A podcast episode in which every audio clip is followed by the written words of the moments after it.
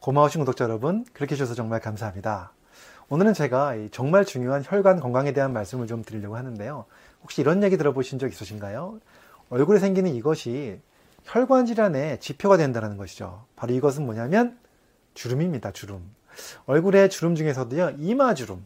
이마주름이 많으면 심혈관 질환 사망률이 증가된다는 논문, 결과가 있어서 오늘 재미있는 결과 한번 소개해드리고 또 우리가 이 논문을 어떻게 이해해야 될지 저희 의견, 의견까지 말씀드려보도록 하겠습니다. 궁금하시면 끝까지 봐주시고요. 도움이 되셨다면 좋아요, 구독, 알림 설정까지 해주시면 정말로 감사하겠습니다.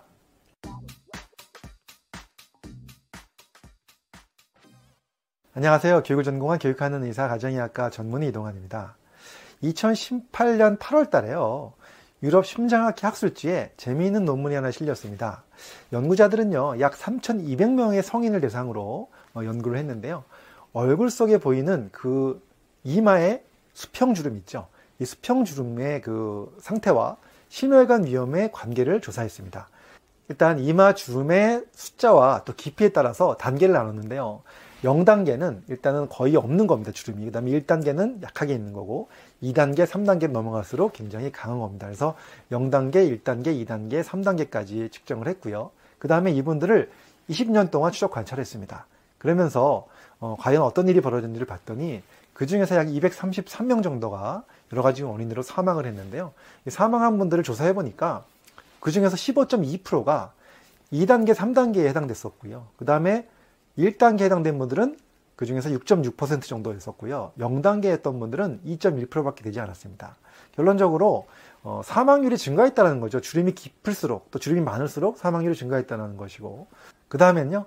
심혈관 질환 사망 위험률을 측정해 봤습니다. 측정해 봤더니 0단계인 사람들에 비해서 1단계인 사람들은 심혈관 질환 사망 위험률이 자그마치 5배 이상 증가했고요.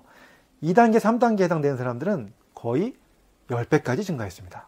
굉장히 차이가 많이 나죠. 그래서 이 연구자들은요, 이렇게 결론을 내리고 있습니다.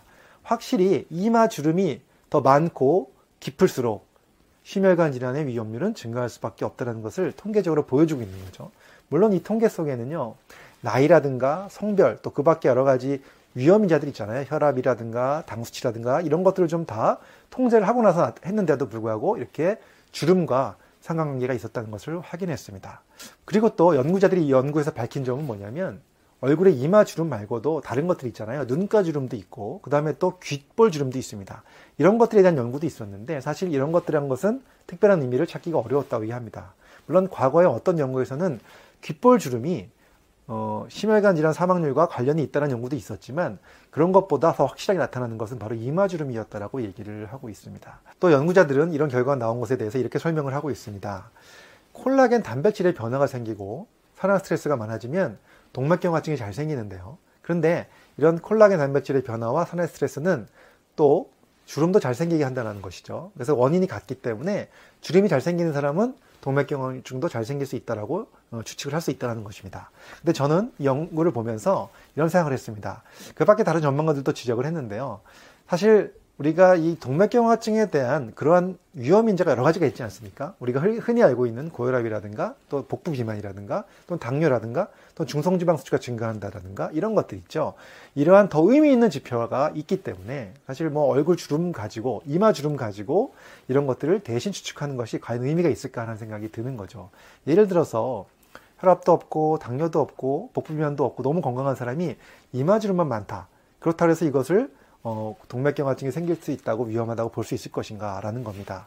반대로 이마주름은 거의 없는데 혈압이 높고 당뇨도 조절 안 되고 복부 비만이 있고 중성지방도 높고 그렇다면 우리가 이, 이 사람을 이마주름이 없다고 해서 이러한 동맥경화증이 안 생길 거라고 보면 되는 것인가? 그렇지 않다라는 것이죠. 그래서 하나의 지표가 될 수는 있겠지만 그래도 우리가 정말로 지금까지 알려져 있는 확실하게 알려져 있는 이런 위험 인자들을 먼저 따지는 것이 중요하다는 말씀을 드리고 있습니다 자, 오늘은 제가 이렇게 얼굴에 생기는 이 이마 주름이 혈관 질환의 지표가 된다는 얘기를 논문을 말씀을 드렸는데요. 이것을 우리가 다 어, 완벽하게 이 지표를 받아들이기는 어렵지만 그것보다 더 중요한 것 어, 기본적으로 혈압도 낮춰야 되고 당 수치도 조절해야 되고 복부 비만도 줄여야 되고 이런 것들이 얼마나 더 중요한지 말씀드렸습니다. 이런 것들 잘 관리하셔가지고 여러분들 더 건강한 혈관으로 건강한 생활 되셨으면 좋겠습니다. 감사합니다.